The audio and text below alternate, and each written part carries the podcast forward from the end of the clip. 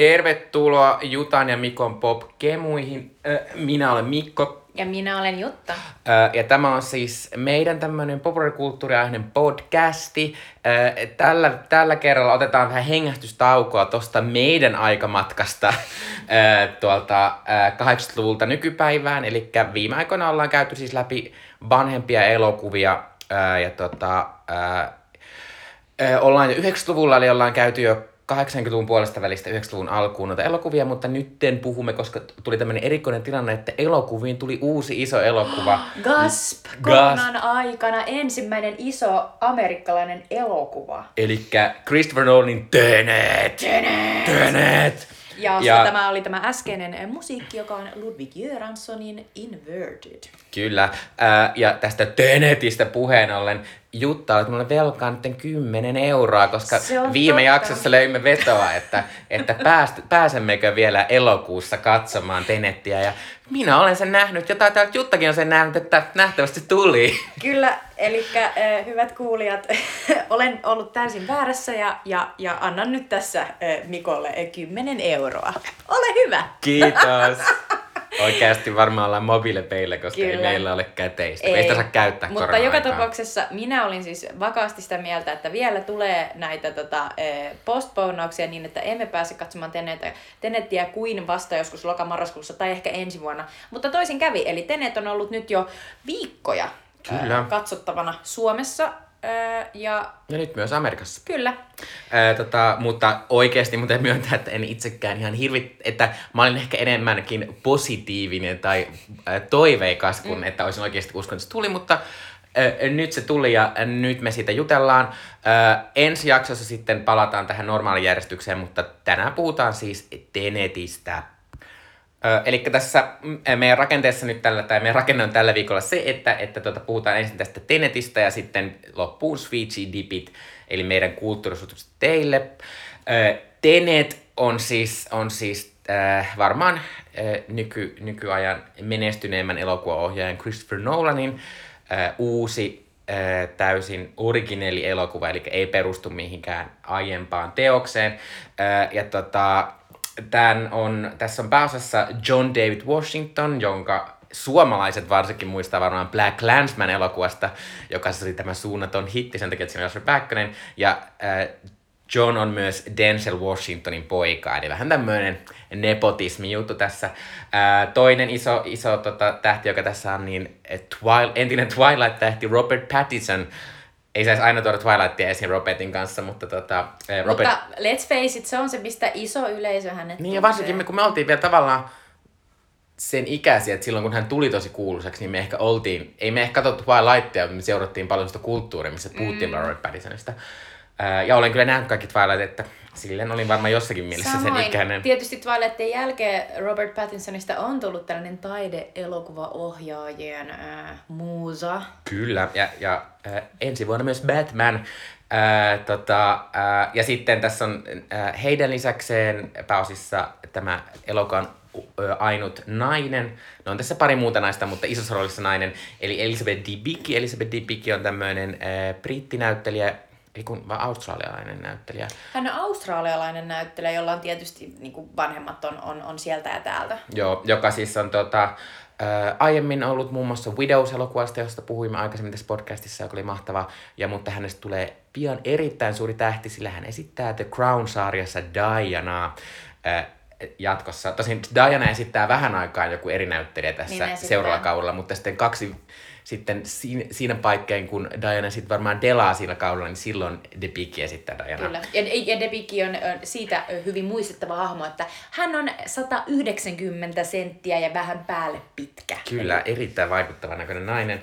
Ää, tota, ja lisäksi tässä paista esittää Kenneth Brannan, joka siis on tämmöinen brittiläinen semiruma miesnäyttelijä, mutta joka on nykyisin myös paljon ohjailee kaiken maailman. Shakespeare-teatterista tunnettu kaveri. Kyllä, mutta muun muassa ja myös nykyisin Herkule Poirottina tunnettu, koska hän Kyllä. on, hänellä tulee tällekin vuonna mun mielestä joku Herkule Poirot-elokuva.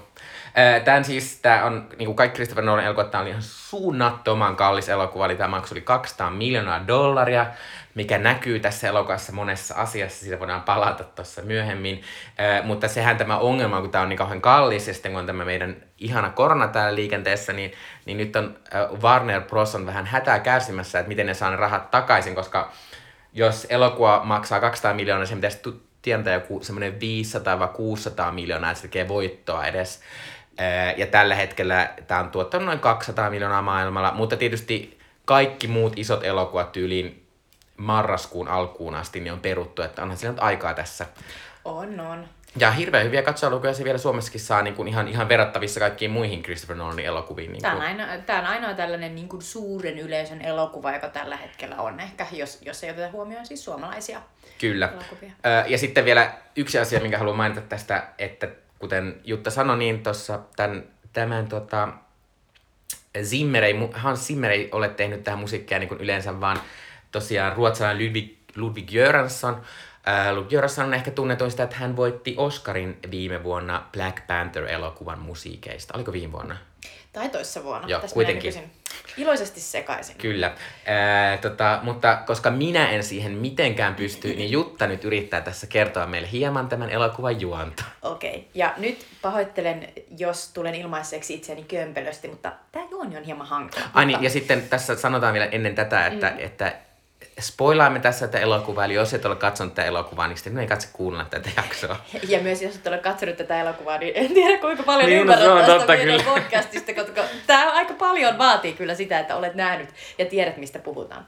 Mutta lyhyesti pähkinänkuoressa äh, John David Washington esittää päähenkilöä, jolla ei ole nimeä, joka rekrytoidaan tässä elokuvan alussa tällaiseen Tenet-nimiseen organisaation, jonka äh, on estää äh, tällainen tuho, eli maailman tuhoutuminen. Ja tämä maailman tuhoutuminen tulisi äh, johtumaan siitä, että jossain tulevaisuudessa on tällainen ähm, tiedenainen, joka on keksinyt äh, tällaisen algoritmin, äh, joka äh, pystyy kääntämään ajan taaksepäin. Ja tarkoitus on, että tulevaisuudessa ihmiset äh, keksii tällä tavalla niin kuin keinon pelastaa itsensä ympäristön täydelliseltä tuhoutumiselta, että he matkaa ajassa taaksepäin ja, ja, tota, ja, ja tuhoaa sen meidän nykyisen äh, nykyisen äh, todellisuuden niin, että ei ikinä päästä siihen tilanteeseen, missä kaikki metsät ovat tuhoutuneet yms. Yms tiedätte, mistä on kyse.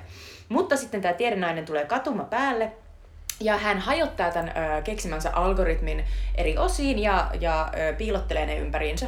Ja sitten, ö, sitten taas tässä meidän nykyhetkessä, niin tosiaan tämä John David Washingtonin hahmo yrittää löytää näitä osia ennen kuin tällainen ö, Sator-niminen oligarkki pahis, jota Kenneth Branagh esittää, saa ne käsiinsä ja tekee niillä ties mitä. Ja tämä Sator on hyvin olennainen hahmo, koska hänen lähipiirinsä kuuluu myös tämä ö, Elizabeth Debickin esittämä vaimo, joka myös tulee ikään kuin osaksi tätä, tätä juonta, kun tässä yritetään estää tätä Sa- Satoria tekemästä erilaisia asioita. Mutta joka tapauksessa kysymys on ajan kääntämisestä, ja tässä elokuvassa tullaan kääntämään useita kertoja aikaa ikään kuin toisinpäin, eli henkilöt ovat e- etenemässä ö, suuntaan X, ja sitten he kääntyvätkin ja lähtevätkin kulkemaan ajassa taaksepäin.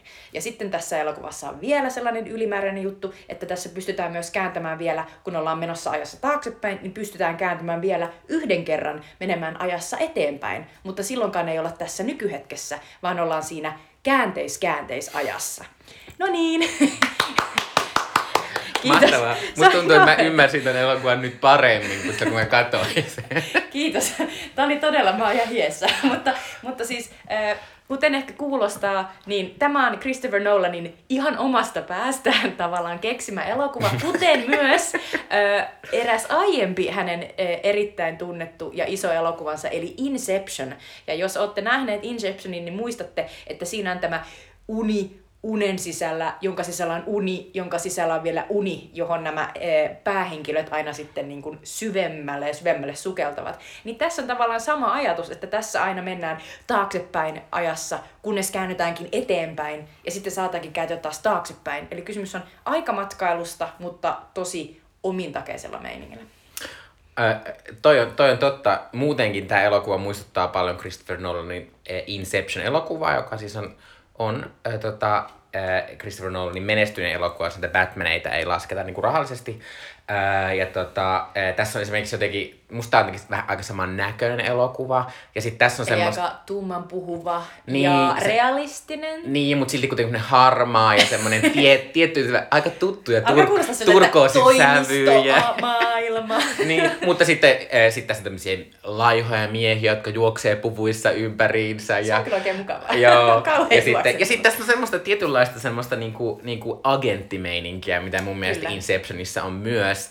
Ää, ja sitten toki, toki toi juttu, että, että tässä tämän keskiössä on tommonen tosi iso tommonen NS-temppu, jonka, joka pitäisi jotenkin katsojan ymmärtää niin, että se ymmärtää myös, mitä se tapahtuu muuten Mutta. Inceptioniin verrattuna, niin Inceptionissa oli ihan hirvittävästi sitä selitystä. Mm. Eli koko ajan oli erilaisia useita sivuhahmoja, muun muassa E- Ellen Pagein yksi niin tällainen sivuhahmo oli rakennettu siihen vaan sitä varten, että hänen tehtävänsä on koko ajan, koko ajan selittää, että miten se Inception toimii. Tässä elokuvassa Nolan on selvästi ajatellut, että Ihan sama, tätä ei tarvitse selittää, eikä tätä tarvitse edes ymmärtää. Eli riittää, että kun tuut vaan katsomaan tätä ja tajuat, että tässä jossain vaiheessa matkataan ajassa, ja sitä tapahtuu enemmän tai vähemmän uudestaan tässä. Ja tässä on sellainen tilan, tilannekin, missä yksi hahmo ihan sanoo, että joo, älä, älä vaivaa päätäsi. Älä mieti tätä liikaa. Se, että mene vaan. Anna mennä. Ja tavallaan näin se toimiikin, sanotaan kolme viidesosaa elokuvasta. Eli tämä elokuva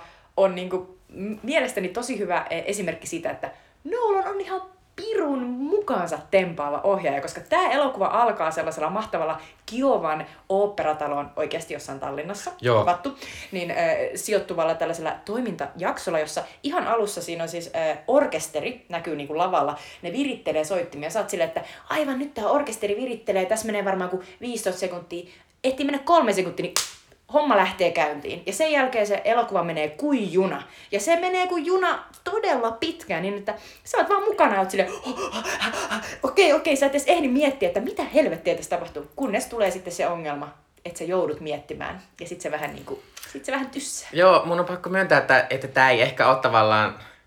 Tämä on Christopher Nolan ehkä vähän myös sellaista niinku luonteenomaista, koska ei, ins, ei, ei mun lempi elokuva on Interstellar ja senkään loppu ei ehkä ole se maailman onnistuneen lopulta. Mutta sitten miettii myös, että, että hän ja sitten hänellä on, hänellä on veli, jonka nimi on Jonathan Nolan, Joo. joka on äh, todella menestynyt käsikirjoittaja, muun muassa Westworld-sarjan käsikirjoittaja, pää, niin pääkäsikirjoittaja. Toinen pääkäsikirjoittaja. Toinen pääkäsikirjoittaja on tällä hetkellä. Äh, Ja heillä on molemmilla ehkä tämmöistä vaivaa, että, että, että ideoita riittää, ideoita riittää, ne on niin innossaan niistä, mutta sitten jossain vaiheessa on silleen, Ei ja, pitää ja miten tää nyt, ei, ei, ei, pitää- nyt tää pitää lopettaa just. Mutta Että tässä on vähän... Interstellarissa jotenkin itselleni oli vielä sellainen, että mä pysyin täysin siinä niin kuin tavallaan kartalla ja mukana vielä. Mutta tässä elokuvassa tulee vielä sellainen, että jossain vaiheessa se tulee, niin kuin, mulle tulee ikään kuin sellainen jonkinnäköinen niin kuin, äh, väsymys. Että sellainen, että nyt tulee taas niin iso toimintakohtaus vielä tämän lopussa, että se sijoittuu sellaiseen niin kuin, äh, entisen Neuvostoliiton alueen sellaiseen niin kuin, epä, epä niin kuin, tavallaan maailmaan. Et siellä on, siellä on niin kuin, jonkinnäköisiä hiekkasärkkejä tai vanhoja niin kuin, eh, neukkuaikaisia eh, kerrostalo, niin kuin, jotain pytinkejä, ja sitten siellä räjäytellään, ja, ja sitten siellä on just sellainen, niin kuin, että nyt mennään ajassa taaksepäin, ja samaan aikaan tämä jengi menee ajassa eteenpäin. Joo, ja sun pitäisi tietää siitä, että niillä on eriväriset semmoset imehihnat käsissä. Joo, ja on ja silleen, siis- what? Siinä vaiheessa tulee vähän sellainen, niin kuin itselle tuli, että, että nyt mä vä- väsähdin. Niin ja sit mulla on ehkä se, että tavallaan, että, että mä aion mennä katsoa tämän toisen kerran. En, en välttämättä sen takia, että mä nautin tästä hirveästi, mutta sen takia, että mulla on semmosia erikoislippuja, jotka on vanhaksi ja IMAXissa ei pyöri mikään muu, sit mä voin mennä katsoa tätä uudestaan. Äh, mutta siis mulle tässä kävi kyllä se, että vaikka sen sanotaan periaatteessa, että älä nyt välitä, älä liikaa stressiä, että mitä toimii tämä aikajuttu, koska aina kun aikamatkailusta on kyse, niin aina pitäisi olla silleen, älä välitä siitä, koska muuten sieltä johonkin loopiin. Mutta mulla sitten tuli sellaista niinku, musta oli todella turhauttavaa uudestaan uudestaan nähdä semmosia ihan hienon näköisiä toimintakohtauksia, jotka on, korek- jotka on hienosti niinku suunniteltu, mutta sit mä en vaan pysty ymmärtämään, mulle koko ajan tulee semmonen, että nyt tässä on joku asia, mikä niinku, että jos mulle joku vaan sanoisi joku tietyn asian, mihin pitää kiinnittää huomiota, niin mä jotenkin pääsin tähän. Niin sit mua jotenkin ärsytti tosi paljon, ja sitten varsinkin tässä elokuvassa, kun Interstellarissakin on muutama asia, jota mä en niinku ymmärrä kauheasti. Mutta Interstellarissa on kauheasti paljon muutakin, kuin tässä elokuvassa sitten tämän, ehkä se suurin synti on se, että tää on, tässä on liikaa juonta. Että tässä ei ole niinku, äh, että, tämän, että mun mielestä aiemmin Christopher Nolan elokuvissa on se, että niissä on aina kuitenkin joku sellainen tunne mukana ja se on siellä hahmoja, joita sä, niin kuin, joita, josta välität ja niin kuin, tsempaiden puolesta. Esimerkiksi Inceptionissa ky- kysymys on koko ajan siitä, että pääseekö Leo DiCaprio perheensä Niin, luo. niin. Että se koko elokuva on hirveän surullinen. Niin Niin siinä on on. koko ajan taustalla se, että se on menettänyt jotain suurta, pääseekö se ikinä niiden luo. Niin. Niin, tota, niin, niin, niin, äh, niin sit tästä jotenkin se puuttuu kokonaan, niin sitten kun toi, toi jää vähän, toi puuttuu, ja sitten juoni on, juoni on tavallaan äh, semmoista vähän juoksemista, joka perustuu tämmöiselle suunnattomalle tempulle, että sä et tajua. Niin sitten mulla oli koko ajan tässä semmoinen olo, niin kuin, että et, et, miksi mun pitäisi niin kuin, välittää tästä. Ja tavallaan tämä ei antanut mulle mitään sen jälkeen, kun mä olin vaan, mä olin vaan turhautunut sitä, että mä en vaan ymmärrä, mitä tapahtuu. Mä, niin kuin, varmasti tosi, tosi inhottava olo.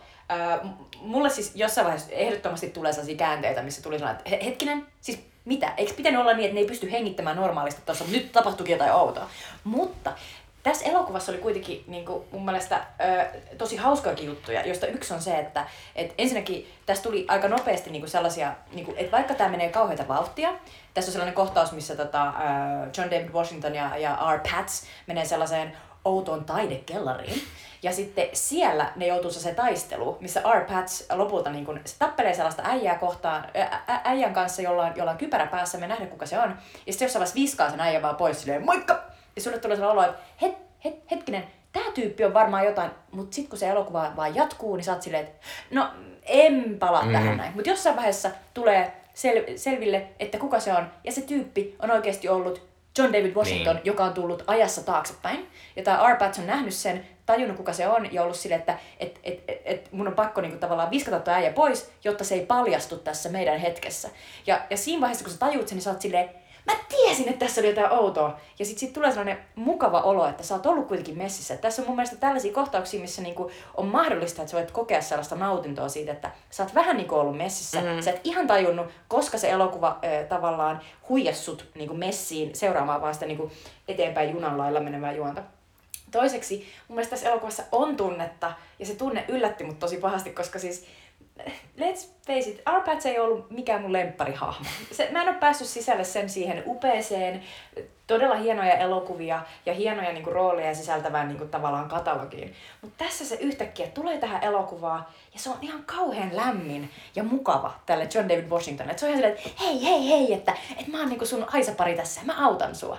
Ja mä oon heti alussa silleen, että miksi, näiden niinku, välinen niinku, sidea, se on jotenkin kauhean lämmin. Sitten mä pääsen mukaan siihen, tää on tällainen buddy movie. Että eihän niinku, Nolanilla ei ole aiemmin ollut oikeastaan sellaista niinku, kaksi kaverusta yrittää se pelastaa maailman. Että tää ei ole mikään Bond, vaan on Bond 1 ja Bond 2. että nämä on jotenkin sellainen kiva, kiva että ne voi niinku toisiinsa turvautua. Ja sitten tässä elokuvassa käy ilmi, että oikeasti, ää, koska tässä koko ajan mennään taaksepäin, niin oikeasti tämä John David Washingtonin tyyppi, niin, niin, niin se on aikanaan rekrytoinut niin sen R. Patsin siihen hommaan. Ja se R. Pats tulee sieltä tulevaisuudesta, ja se tuntee jo sen John David Washingtonin, ja sen takia se on alusta asti niin lämmin, ja sen takia se on alusta asti niin, niin vakuuttunut siitä, että, että, että tämä meidän päähenkilö on niin oikealla asialla, ja, ja kaikki niin tavallaan valaistuu. Ja sitten se niin ymmärrät, että minkä takia se on ollut alusta asti niin, niin hieno ja upea se niiden suhde. Niin tavallaan tällaista mä en ollut niin kuin, jotenkin ennen, ennen kokenut Nolanin elokuvassa ja muutenkin niin kuin mun mielestä tällaiset buddy moviet niin kuin tällaisissa isoissa toiminta niin kuin elokuvissa, että se, et, et se, se perustuu niin kuin ystävyyteen tavallaan, niin sellaista ei ole paljon. Musta se oli kauhean niin kuin, ihanaa ja se tuli mulle läpi se tunne, että mä olin heti, että et vitsi, nämä on kyllä, nämä on kyllä niin kuin, nämä on niin kuin friendship goals. Tuli sellainen olo.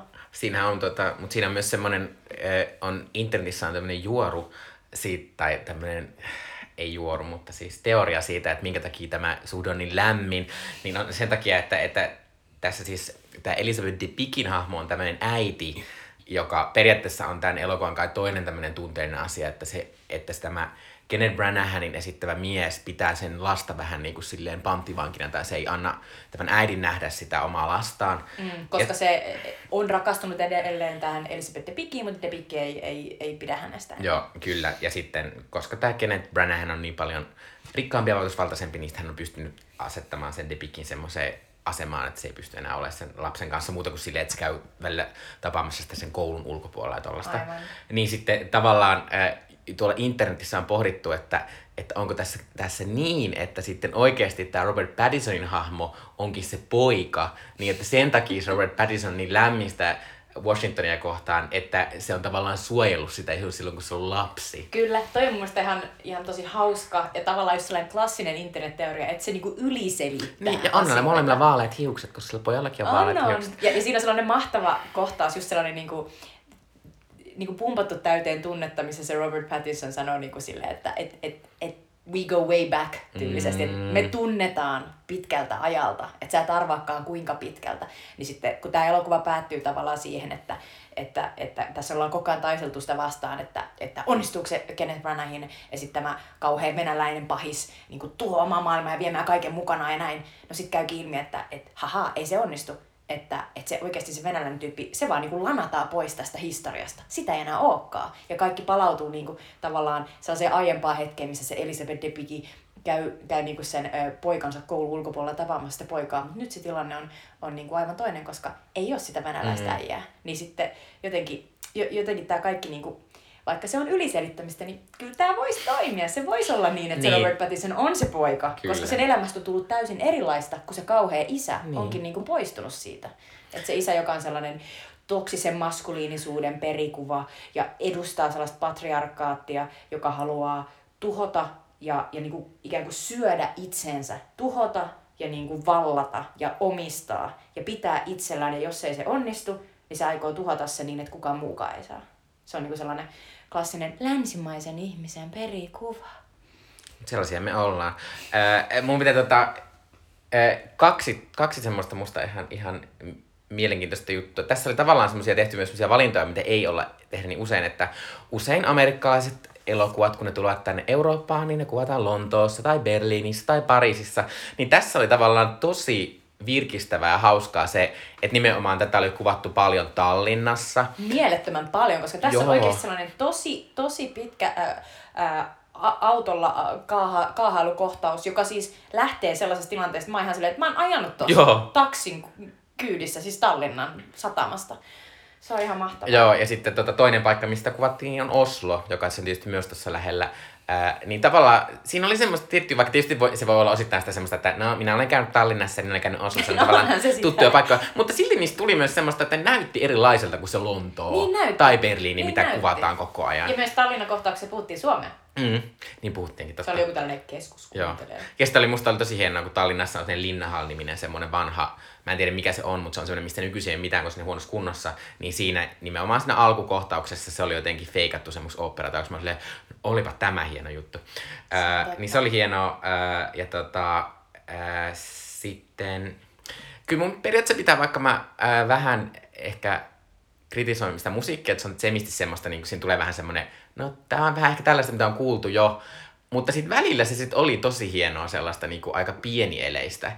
Ja silleen, niinku, että et ehkä saattoi ihan hyvä olla, että tässä nyt ei Hans Zimmer ehtinyt tätä, ei, ei haluttu mukaan. Niin, mut, mutta et se, se, oli tavallaan tosi hienoa. Ja toki tässä on siis tosi, tosi, tosi hienosti tehty niitä ää, kaiken maailman ää, niin kuin esimerkiksi se nimenomaan se kohtaus, missä, missä Jutta kertoo, että missä ne Robert Pattinson ja tämä Washington taisteli tavallaan omaa näitä, tästä menneisyyteen tulevaa itseään vastaan, niin se oli tosi hienoja. Koska tässä on tietysti se, että että tämä on ollut aivan mahtava äh, pitchattava jos jollekin tuottajalle, koska ne on silleen, että hei, tämä sellainen juttu, jos mennään taaksepäin. Mm. Sitten tässä voi oikeasti kuvata sellaisia niin kuin, toimintakohtauksia, missä ihmiset joutuu tekemään takaperin liikkeitä, mutta sitten myös käännetään mm-hmm. oikeasti jotain, niin että et oikeasti ne ihmiset toimiikin oi, niin kuin oikeinpäin, mutta sitten käännetään se niin kuin, sillä filmillä jotta se näyttää niin kuin, tupla oudolta. Joo, mutta sitten oli tässä vähän sitä huvittavia juttuja. Esimerkiksi siinä on semmoinen tosi, tosi, se kestää varmasti sit yhteensä, kun sinne menee vähän ees taas, niin kestää joku puoli tuntia Tallinnassa se, se autokohtaus. Mutta siinä on ne pit kohtaus, missä se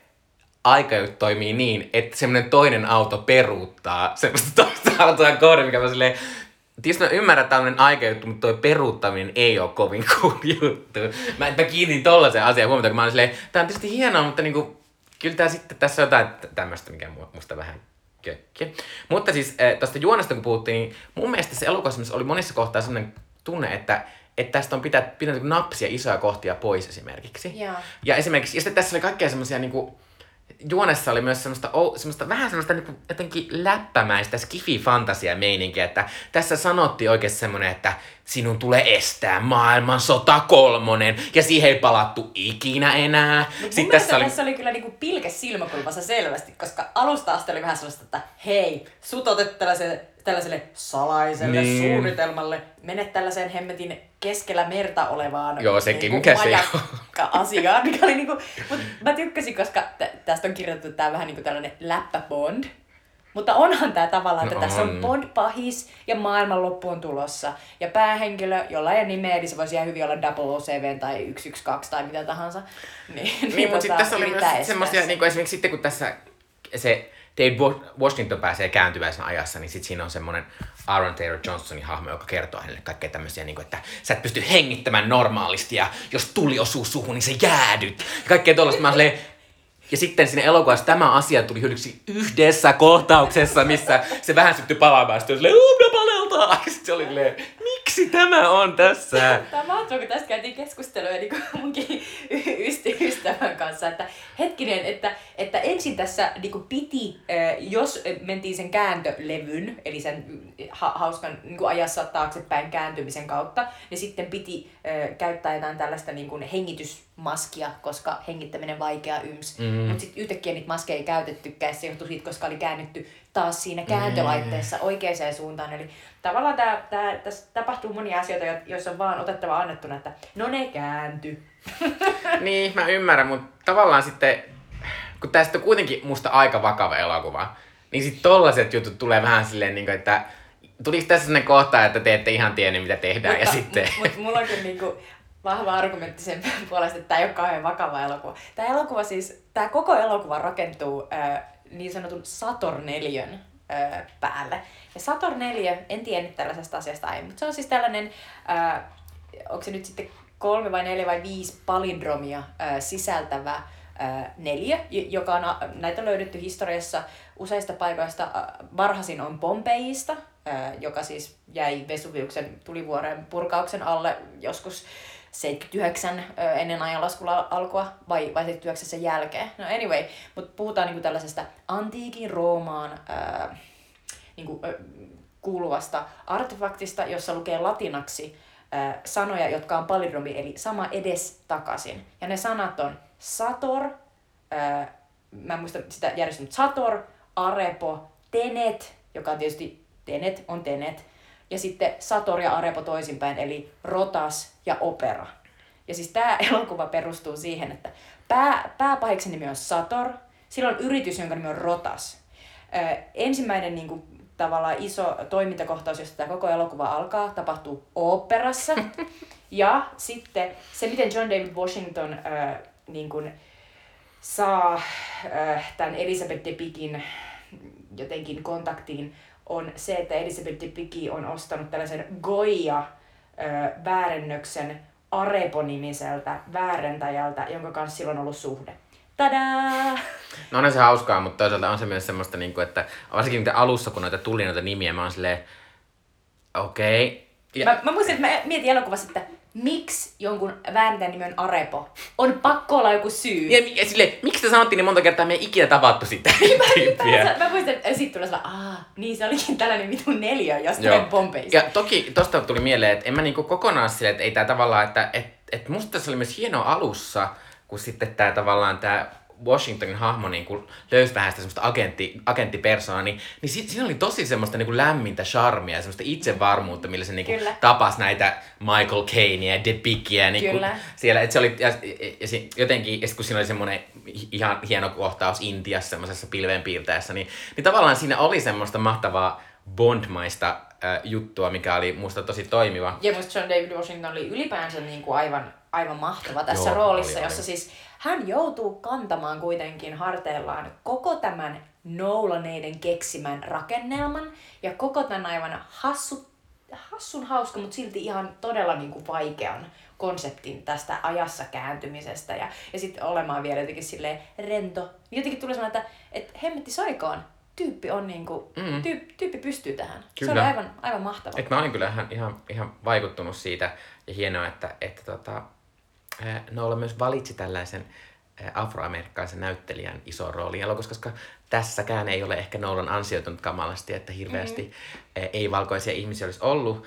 Ja tähän liittyen mä haluan mainita yhdestä asiasta, mikä mua rasitti tässä elokuvassa aika paljon, niin oli nimenomaan tämä The Bigin hahmo, koska Nolanin pitäisi alkaa opetella kirjoittamaan hyviä ja monipuolisia naishahmoja. Ehkä tarvii joku naiskäsikirjoittaja Niin, se voi olla, koska, tota, koska äh, hänen hahmonsa, hänen naishahmonsa on aika usein semmoisia yksiulotteisia, usein semmoisia otetaan pelastamaan. Tässäkin, tässäkin tämä Depikki, niin kuin on kerrottu, hän on lähinnä äiti ja semmoinen, jota, jota tässä puolet elokuvasta häntä on ammuttu mahaan, niin hän pystyy lähinnä niin kuin, niin kuin tota, äh, makaamaan. Ja jotenkin se, se, on, se, ei, se on toisaalta- musta niin vanhanaikaista, että nykyisin musta elokuvissa ei enää, varsinkin näissä isoissa elokuvissa, ei pitäisi olla tällaisia hahmoja. Mut, mutta vähän, vähän niin kuin, äh, heitän sulle niin kuin vastapalloon. Äh, Depikin hahmo kuitenkin ratkaisee tämän koko elokuvan. Se päättää tappaa sen miehensä etukäteen. Ja sitten tavallaan niin kuin, hän tekee niin kuin ne omat valinnat ja niin kuin tavallaan kukaan muu ei, ei sitä tee. Ja toisaalta se, että joku on äiti, niin, niin onko hänen pakko olla uranainen, jotta hän on merkittävä? Ei, mutta kun tavallaan kun tässä, tässä elokuvassa musta sen hahmo on melkein vaan se äiti. Mm. Ja, ja myös sille, tämä ei ole vaan tämä on- se on elokuva. ehkä siitä, ei ollut yhtään naishahmoa. Se on totta. Niin. Mutta siis siihen äitikommenttiin sanoisin vaan, että se on totta, että ehkä sitä äiti niin kuin, tavallaan roolia pitäisi jotenkin laajentaa tuoda Mm. siihen enemmän niin kuin, tasoja, mutta, mutta olisin vaan sitä mieltä, että tavallaan se, että joku on äiti, ei, ei välttämättä Ei, ei, siitä mutta enkä, enkä mä niin lähinnä siis, enkä mä sitäkään sano, niin kuin, mutta lähinnä silleen, niin kuin, että, että, että kun on näitä stereotypioita, että, että kuka, kuka näistä miehistä olisi isä, niin kuin paitsi Grant Kenneth Branagh, joka on niin pahis tälleen. Mutta siis mä myös sitä mietin, että, että myös kun Big on todella hieno näyttelijä, niin musta tuntuu, että se menee tässä ihan hukkaan, koska tuntuu siltä, että, että Nolan on nähnyt sen sarjan, sen Night Manager, missä The Big on myös tullut kuuluisaksi, jossa hän nä- näytteli käytännössä ihan sama rooli, niin hän myös näytti ihan samalta siinä Joo, elokuvassa. hän on Hugh Laurin niin. esittämän äh, asekauppiaan Joo. vaimo. Eli käytännössä niin kuin, tosi, tosi samanlainen. Niin, että, että mua jotenkin rasitti se. Ei, siis toi on ihan varsinkin kun ihan tämä on tämmöinen toistuva kyllä. asia. Toi on aivan validi. Niin Vaikka kyllä mä tietysti ymmärrän, että, että Nolan on myös tämmöinen vähän tämmöinen jätkien ohjaaja. Ja siis oli tässä elokuvassa sellaisia, niin kuin, että mä, mä huom, niin kuin särähti hyvällä tavalla niin kuin, korvaan, kun tätä elokuvaa katsoi, että aivan, että tässä on esimerkiksi Intiassa toimiva sellainen asekauppias, joka on nainen. Sitten tämä tulevaisuudessa sen ää, niin kuin menneisyyden pois pyyhkivän algoritmin keksijä on nainen. Mutta tavallaan onko nämä merkittäviä Mm. niin kuin hahmoja? Nähdäänkö me ikinä sitä tulevaisuusalgoritminaista? Ei nähdä. Ja, ja sitten, mutta mut toisaalta myös se, se oli hienoa, että se intialainen asekauppias nainen, niin se oli myös intialainen nainen, Joo. joka tavallaan oli niin Varsinkin se vielä tehtiin vähän sellainen twist, että kaikki luulee, että se on mies. niin, se se oli vähän nainen. hähä, Niin. joka oli taas myös sellaista, tää on aika, mun mielestä tää on, tässä on tosi paljon meta elokuvaa, niin kuin sitä Mm. metavitsiä, me, meta niin kuin naureskelua silleen, että he he, agenttigenressä toi olisi mies, mutta nyt se on nainen. Ja he he, tässä genressä yleensä niin kuin tulee tämä, että missä että sankarin täytyy valmistautua tehtävään ja, ja niin kuin bodata jossain hemmetin paikassa. Mm. Nyt se onkin jossain keskellä merta, jossain hemmetin, niin kuin, mikä se onkaan? Tu- Majakka tuuli. tai... Kun, Mut siellä on noit, mikä se on? Merikello. Propelli. ei kun niin, niin, niin siis... että- Joo, joo, joo, joo. Semmoinen tuulienergia Joo, just sellainen. Ää, Ää... loppuu sana. Mutta ehkä se, ehkä se The Bigin hahmossa oli se ongelma myös, mikä tämän ko- koko elokuvassa oli musta ongelma, että, että nämä hahmot vaan jäi liian sellaisiksi niin kuin, mm. ö, ohuiksi. Paitsi se R. Patsin ja John David Washingtonin niinku tavallaan ystävyys. Niin, mutta sä näit joku semmoisen. Mulle se oli silleen, mä pidin puolesta leffasta sitä Arpatchia pahiksena sitä, miten se käyttäytyi siinä yhdessä kohtauksessa, missä kuvasta aiemmin. Että tavallaan se on silleen myös, että tietysti jos näkee tollaset, että löytää ton, mutta mulle tää, varsinkin koska mulle osa, minkä takia mä tykkään todella, todella paljon Chris Nolanista, on, että, että mä saan sen actionin ja sitten sen Tunteen. ison tunteen ja myös sen, että mä välitän näistä ihmisistä. Ja tässä se tavallaan se melkein se tärkeämpi osa jää multa saamatta. Niin mä olin tähän kyllä aika pettynyt tähän elokuvaan. Vaikka tietysti mä ehkä, me, paitsi että mä ehkä myös tota, ehkä mä odotinkin tältä paljon, koska tää oli kuitenkin melkein is, tää oli isoin elokuva, mikä tänä vuonna on tullut ensi iltaan mm. ja oli sille yes IMAXiin ja kaikkea, niin sitten tota, äh, sit kun tää ei ollutkaan silleen, tai kun mulle tuli niin hämmentynyt ja semmonen niin kuin, äh, jotenkin rasittunut olo tästä, mikä osittain johti se tempusta, mutta mun mielestä osittain myös, myös niistä asioista, mistä mä oon puhunut. Mut, mut tässä Niin. oli kyllä myös sellaisia kohtauksia, missä mä olin niinku, että, että kun Nolan, sen takia tämä elokuva on maksanut niin paljon. Koska Nolan ei halunnut kuvata asioita green screenia vasten. Se ei halunnut tehdä tietokoneella jälkikäteen niin kuin niitä, niitä efektejä niin, että ihmiset näyttelee jotain. Tässä nyt näin jonkun tennispallon kanssa ja sitten tapahtuu jälkikäteen niin kuin tietokonegraafikoiden kanssa se taika.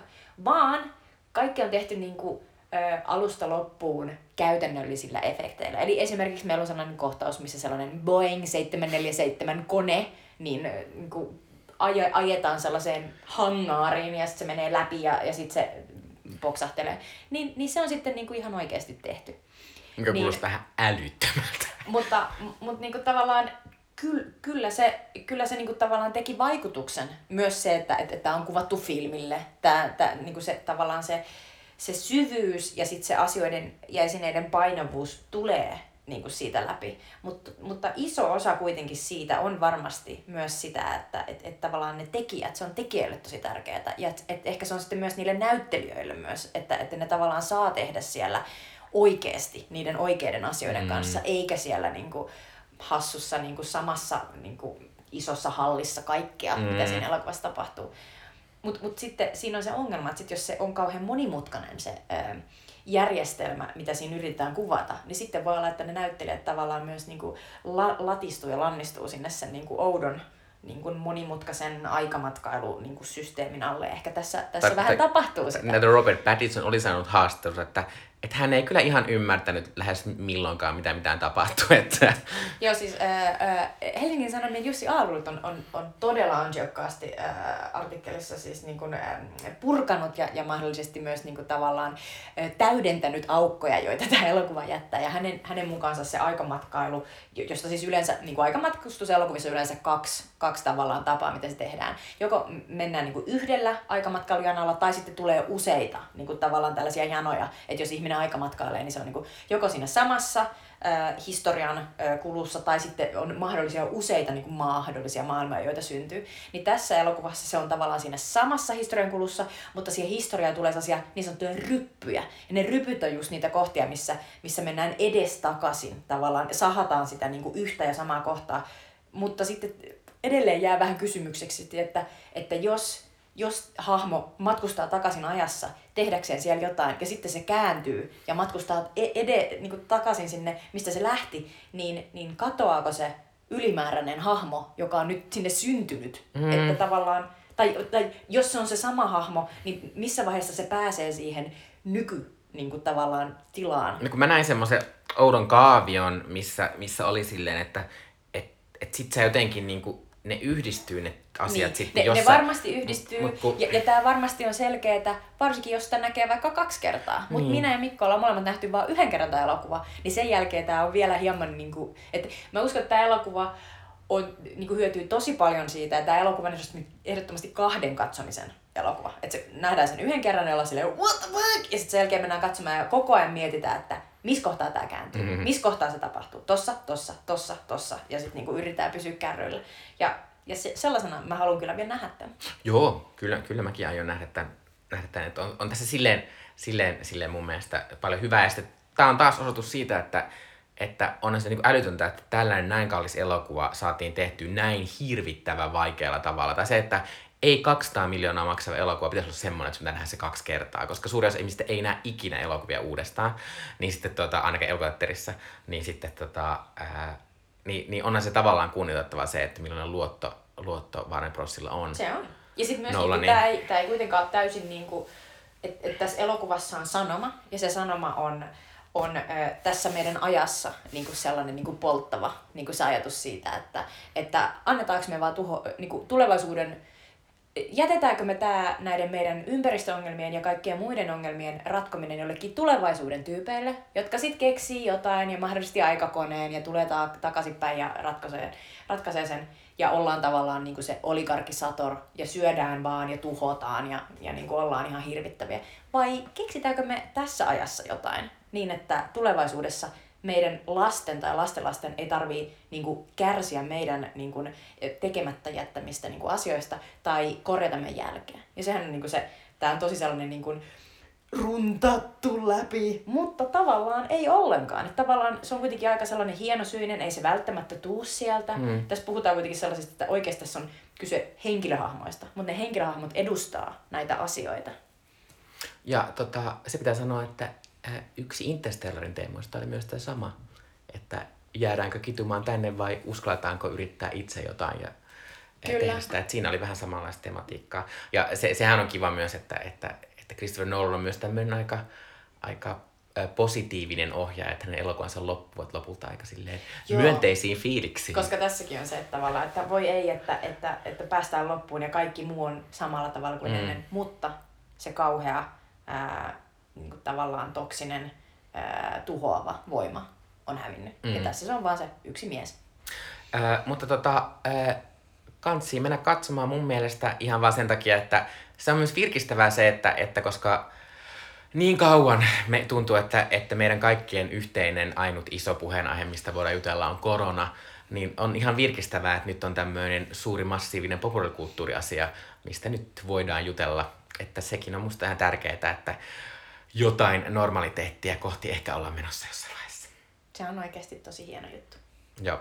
Äh, pian, eli seuraavaksi vielä äh, Sweet Chili Dippisuosituksia. Eli Sweet Chili Dippi-suositukset, meidän kulttuurisuositukset teille.